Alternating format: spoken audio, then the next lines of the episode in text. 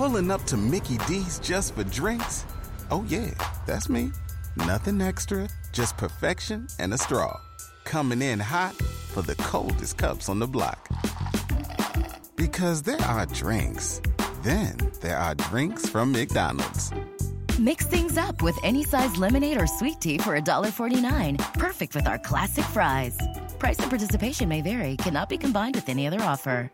Ba da ba ba ba. Hi, everyone, and welcome to episode 103 of the Professional Book Nerds podcast presented by Overdrive. This is Adam, and I'm all by myself today. Uh, Jill is working from home, so you've just got me for the introduction.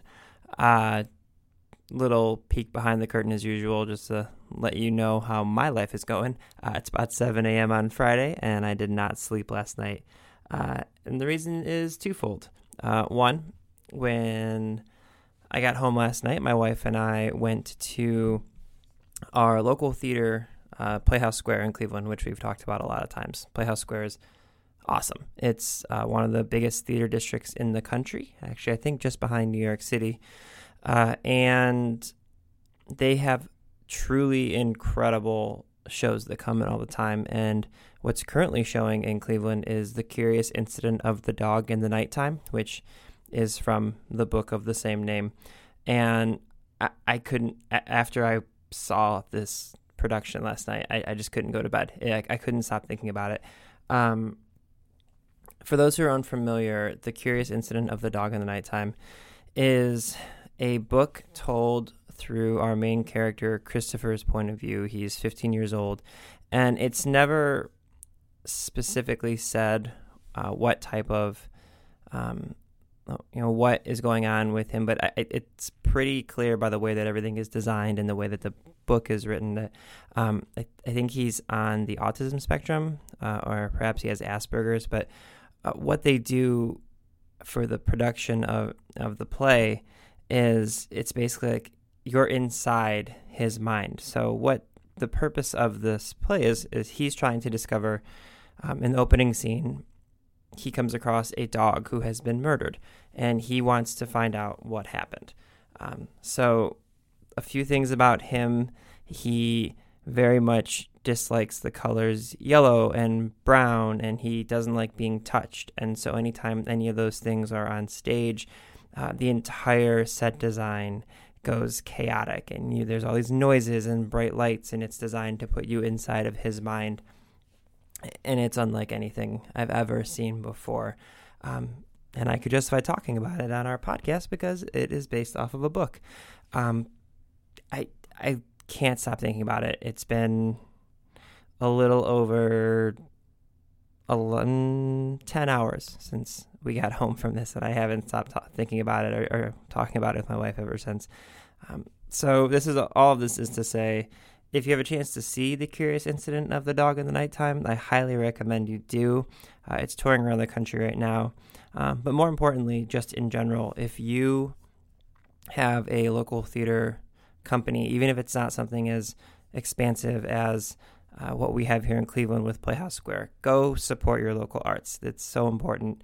Um, it's such a wonderful way to get a new perspective on things and um, just, you know, I can't stress this enough. If you have a chance, you know, go see a play, go see uh, a musical, go see a, a one man or one woman show. They're all just absolutely fantastic. So, and then when I got home, uh, my the college that I went to grad school at Xavier University was playing in their Sweet 16 game, which they ended up winning, and that didn't start until I think 10:45. So, all this to say, I'm very sleepy, haven't had coffee yet, and I'm by myself, so things are getting a little loopy in here.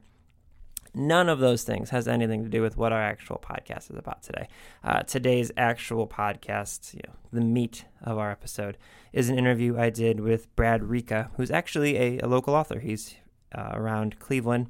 He teaches at Case Western University, which is a uh, very, uh, very well not established, a, a very impressive university here in Cleveland, uh, and he has written a book called Mrs. Sherlock Holmes The True Story of New York City's Greatest Female Detective and the 1917 Missing Girl Case That Captivated a Nation. Uh, that is the whole subtitle. And in fact, he has a few jokes in our conversation about how long that subtitle is.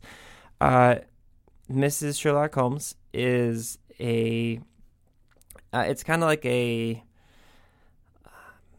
let's call it a narrative biography. Uh, it retells the incredible true life story of Grace Humiston. She was a New York lawyer and detective who solved famous cold cases. Um, and the one that it focuses on is the dis- disappearance of Ruth Kruger. She was an 18 year old girl, and this happened in 1917. Uh, a lot of life, or a lot of things happened in Grace's life that were uh, very unique and incredible. She became the first female U.S. district attorney and she made groundbreaking investigations into modern slavery. Uh, but her story is one that kind of got lost in time. Um, we talk about some of the different reasons why we think people don't know as much about her as you should.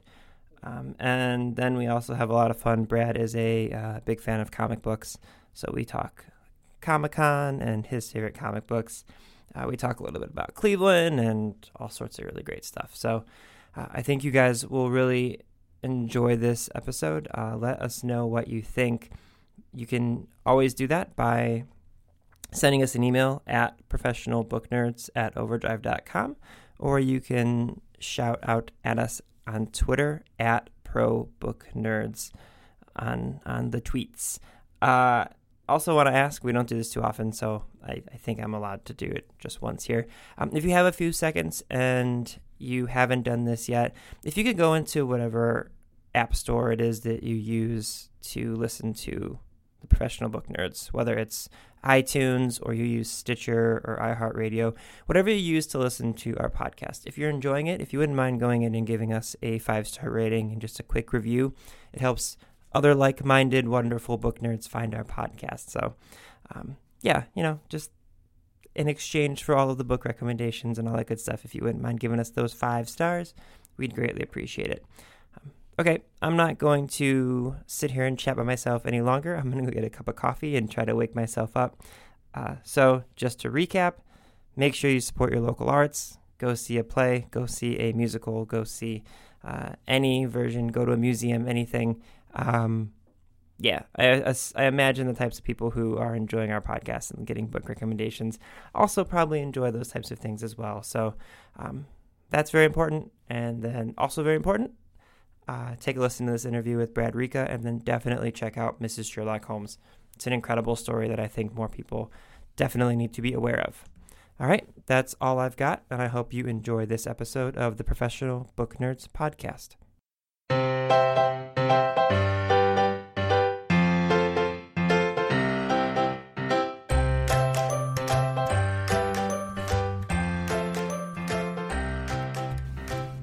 Hi everyone, this is Adam from Team Overdrive, and today I'm joined by Brett. Today I'm joined with Brad Ricca, who teaches at Case Western Reserve University here in Cleveland, and is the writer of Superboys. He's spoken about comics in the Wall Street Journal, New York Times, Christian Science Monitor, and NPR's All Things Considered, amongst other places.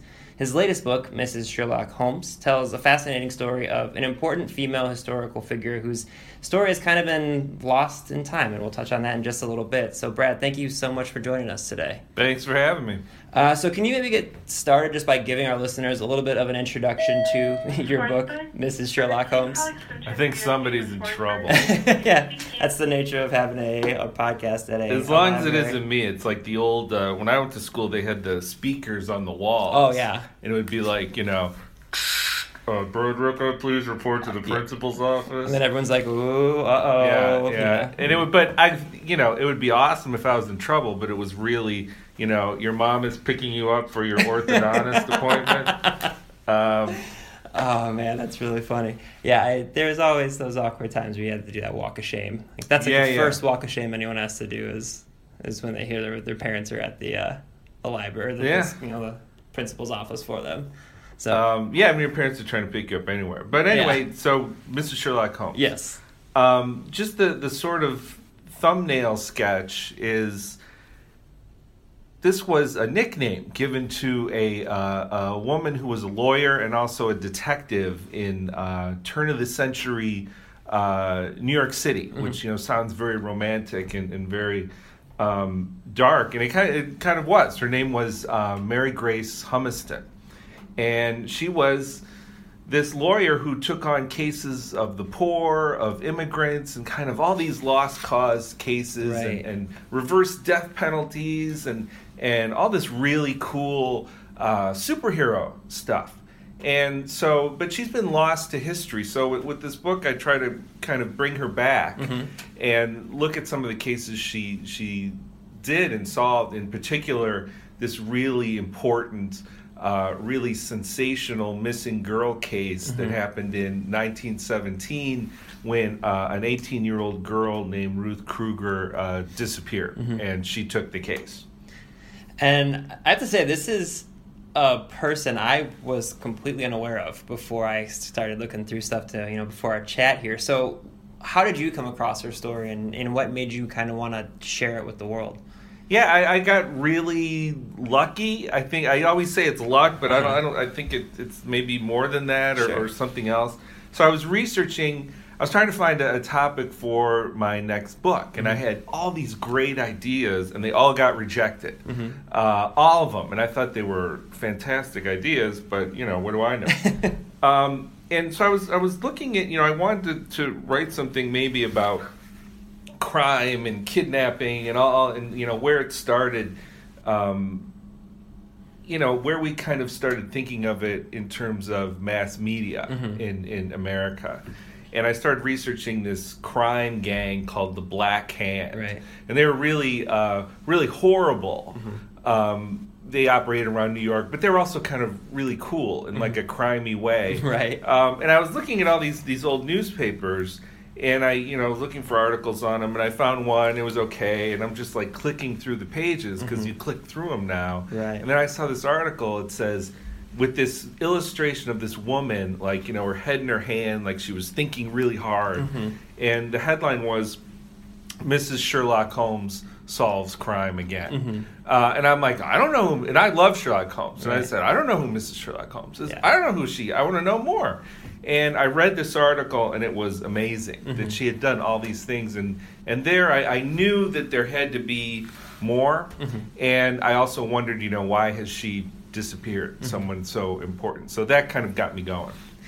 I love the idea that you did the equivalent of like what I would consider like a Wikipedia down the rabbit hole situation. Oh, And- totally, And, you ended up getting a book out of it, where it like my Wikipedia rabbit holes. I'll end up with, at like 1970s wrestlers or like Oh, yeah. or like old WWE like matches that I forgot about when I was like seven and eight years old. So nothing nothing has ever come out of my my rabbit holes. So I'm very jealous about that. But no, but it's for every rabbit hole that works. Yeah. There's an infinite amount that don't. Yeah. I mean, I'm I'm doing the I go down the wrestling rabbit holes. Mm-hmm. Uh, you know, and, and you see what works, and then there's always the next step. You know, you see there's always the the kind of icy hand clutching your heart Yeah. step where you're like, well, somebody must have written a book about her. Mhm. And I looked, and there were a few articles Yeah. Mm-hmm. and you know a couple um, journal entries and stuff, um, but nobody had ever written a book. Yeah. So like,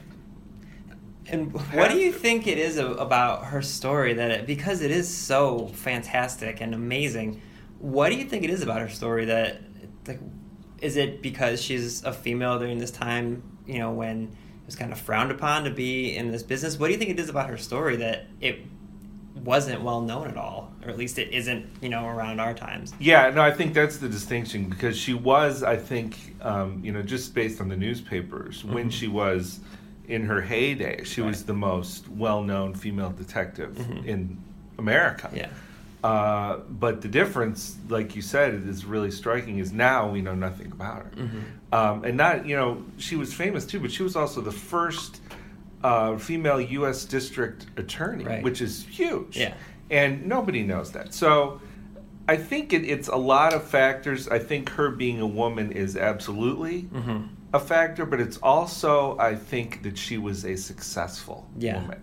If she had been a woman detective and she didn't solve any crimes or she solved like 50%, percent I don't think people would have cared. Mm-hmm. Right. But she solved the big ones. Mhm. And she made the men who didn't solve them look like fools. Yeah. So I think that's part of where it starts. And is that something that kind of you know struck you as a reason to tell the story because actually I've sat down with another author named Marie Benedict and she kind of tells a similar story Yeah. but it's uh, about Einstein's husband or Einstein's wife and she actually calls it the Right. other Einstein Yeah. and it's the same thing she kind of said like look I want to tell these stories of these women whose stories have never been told before was that kind of same thing you were thinking when you saw that there was no book I mean obviously you said you were looking for your next book idea but was it like this is a story that needs to be told Absolutely, because you look at the stuff, you kind of get inspired.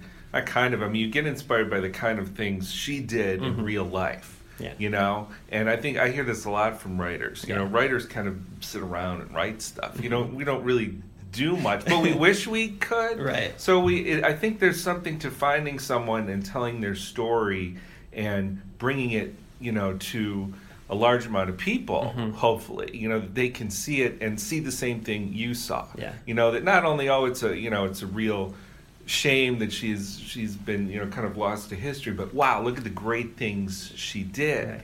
Um, and be inspired by it too. Yeah, and so finding those, you know, all these great things that she did. It's a lazy interview question to ask you what No, your no, research process was like, but I'm going to ask you anyway because I, you know, I've seen these stories about a lot of the stuff that she did was either the news or like the files were, you know, they disappeared whether by accident or on purpose. So, what was that research process like for you? I imagine just lots of hours in libraries.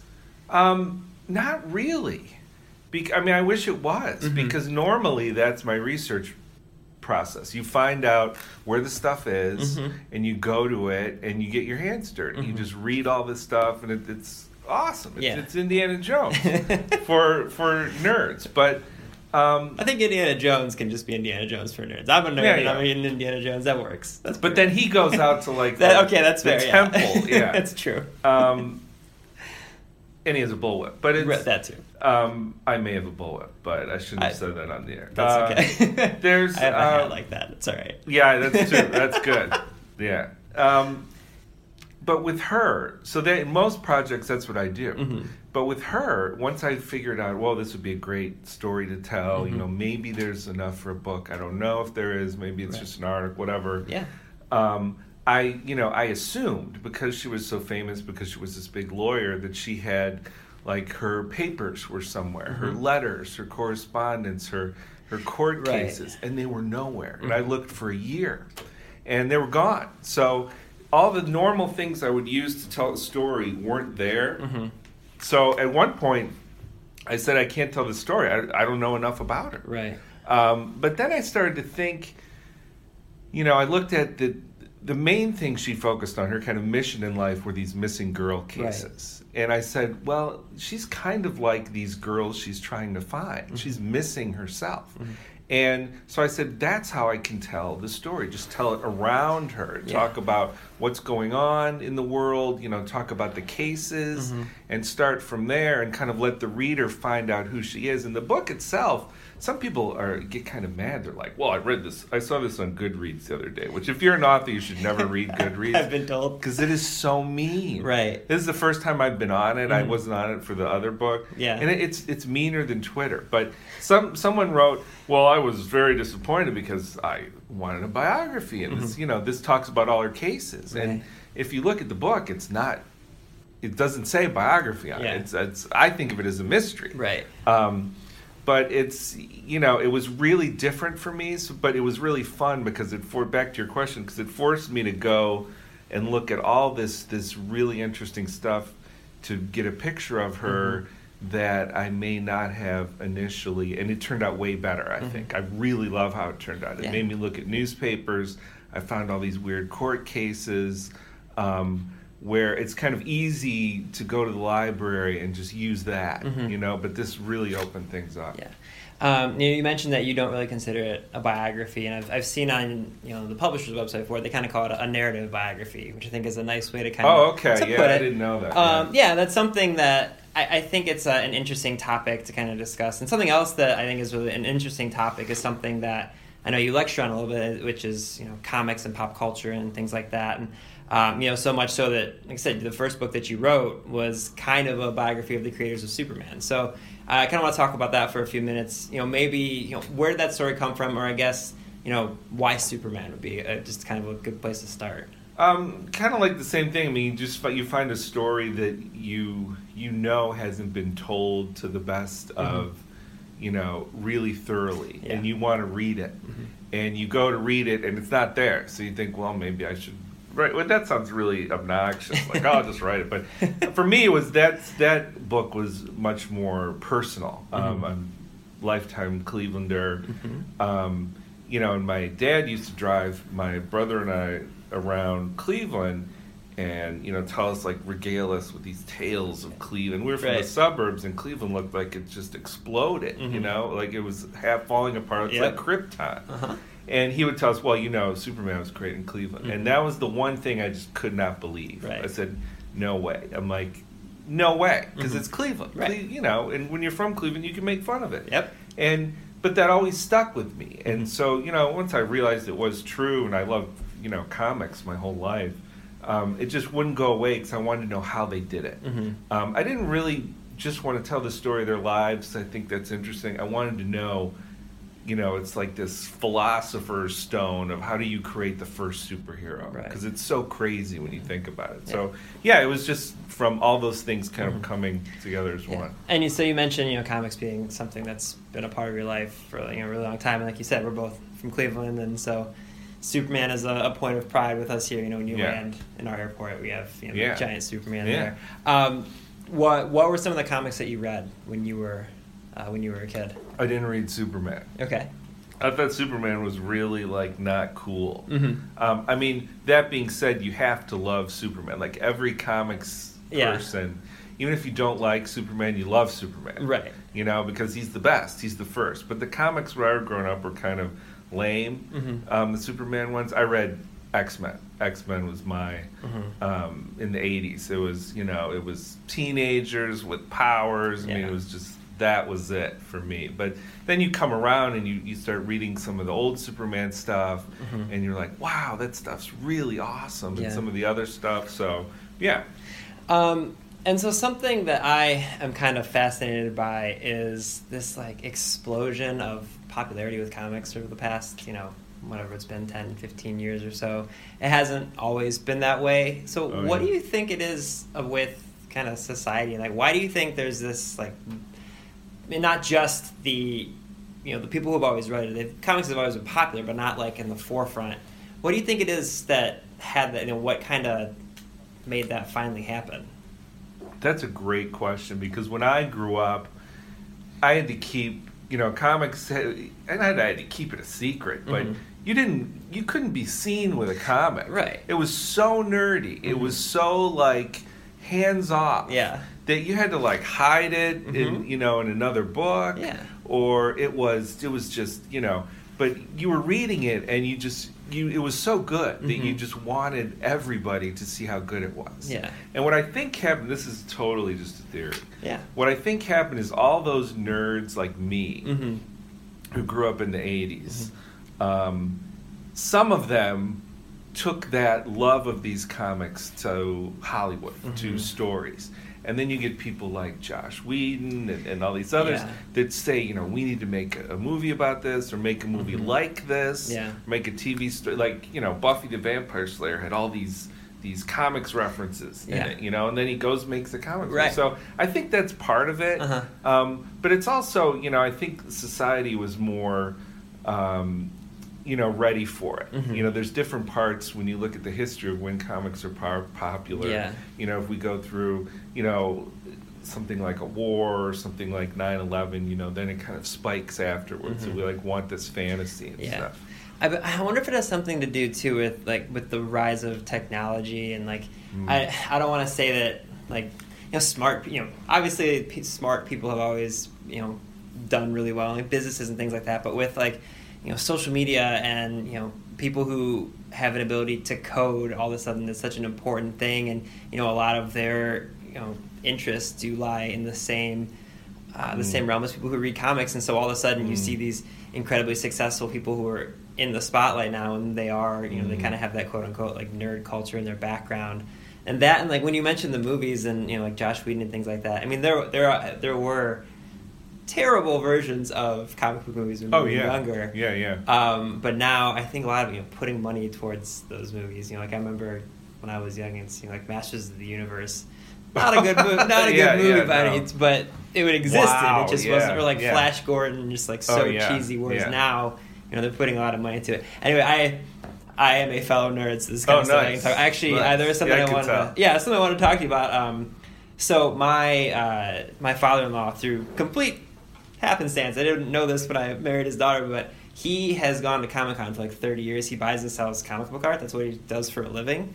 Um, Really? Yeah, and I know that you've been to Comic Con. You've done you've done some talks there, right? Yeah. So what what were your what were your talks on while you were at Comic Con? I'm just this is mainly me just being a fellow nerd and wanting to pick your Um, brain. yeah, I gotta find out who your father-in-law now, I I'll give you that as soon as we're done. Um, yeah, um, yeah. No, going to comic was like always. That's like the thing. You, it's like the mecca of Right. nerds, and then, you know, I got to talk there, and Mhm. it was like I was super nervous, Mhm. uh, but it was great. I mean, there's so the people are so nice, Right. and there's so many smart people there. Mhm. And just like you said, I think you really have some with the, the technology. There's so many smart, creative, interesting people Mhm. that I think in, in decades past we've kind of just put off in a corner. Right. And here now it's it's celebrated Mhm. partly because you know they're they have the jobs. You know they're making all the Right. money. But Comic Con's awesome. But yeah, I just talk about like I tend to talk about a lot of Superman stuff. Mhm. Um, there's a lot of like comics history Yeah. stuff, but it, it's it's awesome. It's Mhm. it's it's overwhelming, um, but it's it's crazy. I'm just I just think of how far like kind of like nerd culture stuff has come when you think about you know Stranger Things on Netflix was one of like Yeah. the biggest biggest things uh, you know of the last year and the you know the main characters are these kids who you know, they read comics they play Dungeons and Dragons Mhm. you know the beginning of the series and it just makes me so happy that you know those you know people you can kind of like whatever you like and it gets Yeah. Um, you know, a lot of attention these days and, and things like that. So I have to ask if there was a comic that you could turn into a movie that you haven't yet seen, because I know everything's getting getting a movie these days. So what would you pick? My well, I don't know. Um, I think I I don't know. My favorite comic of all time is um, an X Men graphic novel called called God Loves Man Kills. Mhm. Um, and it came out in the 80s, Mhm. and it Marvel kind of slipped it through, and everyone should go read it because everyone says, "Oh, Watchmen," and you know, The Uh-huh. Dark Knight Returns. This is, I think, it's better, Uh-huh. um, and it's so. It was kids read it, Mhm. but it was so not for kids, and. And, and it was like the ultimate in subterfuge Mhm. that Marvel got this to all these kids who loved X Men, Yeah. and they read this and it just like you know, um, stamped itself on their consciousness. It- It's phenomenal. I don't want Mm-hmm. Yeah. to like give it away. Okay. But they kind of did part of it for the second X Men Yeah. movie, except they took all all of the religion out of it. It's all about you know evangelicals and I don't know. Yeah. But that I think would be the one. But at the same time, it's like your favorite book. You know, Yeah. there's no movie that can ever be good. That's true. So maybe no. Well, and I will, but I will say with the What's X-Men- yours? Oh man, that's such that's such a good. Originally, see, I am torn because I also I want to see they're working on supposedly a Gambit movie. Okay, And I would love yeah. to see a Gambit movie, but at the same Yeah, time, a there's so many X Men movies. That's why I was laughing when you you know. You picked an X Men story because it's like, well, the way that they have their timelines all screwy in the Oh, movies, they could, finished, they yeah. could, well, they could probably do the movie anyway and just say like, oh, it was a prequel to the last one. But I would like to see a good Gambit movie. I think, Yeah. but I don't know if that'll ever happen. So I'm on the same area. I. I also think they're. I don't know how they can screw up and not have a, f- a great Fantastic Four movie yeah, they're, it's like they're going out of their way to, to make, it bad, and that's Yeah. that's the easiest one to do. Yeah. Every kid knows it. Yeah. That would make a zillion dollars. Well, and so another one of the things every time I'll watch a movie with my wife, and we, which is basically every weekend, I will then go to like the IMDb and I'll do Yeah. research on the movies just because Yeah. huge nerd other than all the backgrounds of it. And so the most recent Fantastic Four, I guess they actually had a a, a really good full plot Mm-hmm. and. There was the the movie itself was going to end with this amazing fight scene, and there was going to be it was going to be expensive, and Yeah. they slash at the last minute. The studio slashed their budget by like forty million dollars, Wow. and so that's why the third act of that last one is Oh, just so just disjointed. yeah, Yeah, and that's why. And I'm just sitting like, Huh. how do they not know this is going to happen Yeah. again? But yeah, I don't know. There's so much to work with with the Someday, Four. yeah.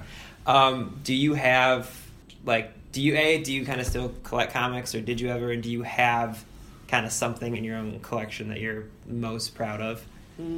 That's a good question. Nobody's ever asked me that. Yeah, no, I totally still collect comics, even though I'm running out of room. Um, I don't know what's. I think the ones. I mean, I've started to get like you know older comics, Mm-hmm.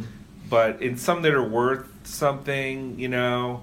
But the ones that are worth the most to me are ones that I had as a kid Right. you know, and that like I'll have like the Wolverine limited series, and it's not in perfect condition, but it's the one that I like got off the racks, and it just like converted me. Yeah. Um, so that's the kind of stuff when I come across it, you know, I'll be like, wow, that's really cool that I still have that. Yeah. Um, but there's a lot of I have a um, I don't know what would be. I'd have to think about it. Mm-hmm. Um, nothing like too crazy. I don't have like Action Comics Yeah. one or something like that. I can't afford that. That'd be nice. Yeah, I was gonna say if you had that, you'd probably be talking to someone way more important. Yeah, than me no. about I, that. I have like a lot of '70s and, and '80s and some '60s Mhm. like Kirby stuff. It's Yeah. cool, but yeah. Have you ever thought about like trying to take a comic book story or anything and making it into a novel or a graphic novel, anything like that? Um, like doing a comic story. Yeah, or maybe just taking like an existing universe and kind of telling your own story in it, something like that. Um, I'm starting to work. A, um, I have a project, a comics project. Mhm. Sort of working on. Mhm. Yeah, but yeah, not with the with the other universes. That's tough. I don't know. Yeah. I'd probably do it if they'd ask. Uh-huh. You know, but I don't think they're gonna ask me. Yeah. Um, but I've heard that's really tough work. Yeah. You know, those those those people I respect a lot. They Yeah. have to they are under a lot of pressure Mhm. to do stuff quickly. Yeah. And that's what I love about comics. It's it's Right. art that that it's so American that it has to be cranked out, Uh-huh. but it still comes out on paper. Right. And it's it's it's visual Mhm. and it's has a story. Yeah. And there's just nothing like it. Yeah. Um, and then kind of awkward transitioning back to, you know, kind of Mrs. Sherlock Holmes. Were there any other kind of like real life stories that you've seen or you're thinking about writing about or any stories that you're kind of currently kicking around that you can talk about or those types of things you need to sort of wait on? Um, I'm I'm looking. I'm in the process. Mhm. Um, I had one again that I thought was really awesome, but it got shut down in 15 minutes Uh-huh. after I worked on it for about six months. Oh. Um, so this stuff happens a lot, Mhm. as, as writers know, and everybody knows. yeah. Um, so you just got to keep trying. But I, I have about, um, yeah, I'm working on. Um, I have a bunch of ideas Mhm. at this point. I think it's just figuring out what one um, I want to do. Yeah. Because you got to you spend a lot of time with these stories Right. and these people. I mean, you have to find out if it's there's enough story Mm-hmm. there, if it's a good story, Yeah. um, and if you want to spend time to you know devote your life to it Right. for a couple years or Yeah. whatever. So I'm trying to, you know, no pressure there. Yeah. Um, but I have a couple good ones, I think. I don't know. And then, so you mentioned something about you know, kind of telling the full story. Something that always blows my mind when I talk to authors is their ability to just take edits from their editor in stride. Like I had an author tell me that, that one of the editors cut like hundred thousand words from one of their books, and Yeah. she was just like, "Yeah, that's just the nature of the beast." Like, do you ever, like, when you're writing these stories, do you ever put things in there, and then your editor tells you like, "All right, X, Y, and Z needs to get scratched," and it's just kind of like heartbreaking. Like you, for me, I, I feel like I would see the amount of hours that took me to write those chapters Yeah. as opposed to like the actual stories that were being pulled. So, just do you ever get used to that as a writer? Um, I think I, I have to because I'm a writing teacher. Yeah. And I do it to my students. Mhm. And I say, you know, you have to accept it. Well, not like that. You must accept it.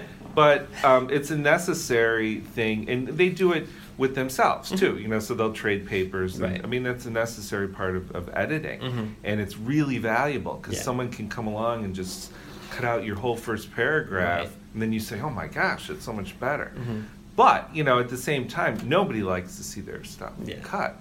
Um, but I've, I've been really um, my editor.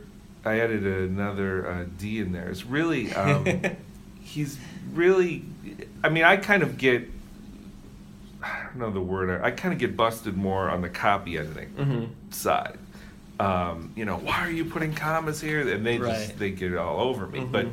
you know, but with this book in particular, Mrs. Sherlock Holmes is a really strange book. Uh-huh. Really strange, and I really wanted to make it strange because I didn't.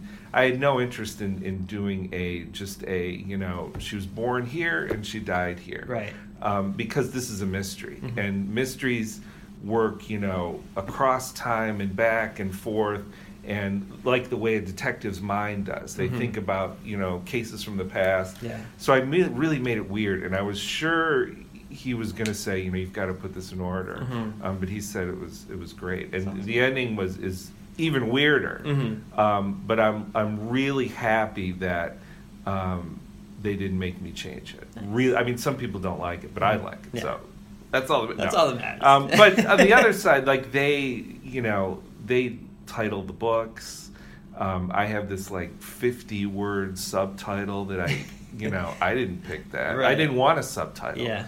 um, but they they write all that you know and Uh-huh. i've i've no I, I can i say i hate this Right. but they say well you know good luck hating it Yeah. you know so yeah you just have to um, you know you never get um, never lose sight of the point that you're in this really really lucky position to be Mm-hmm. writing and people are reading it and you know if somebody says well you know take out that sentence it's gone Yeah. you know That's fair. unless it's a really important sentence Yeah, of course.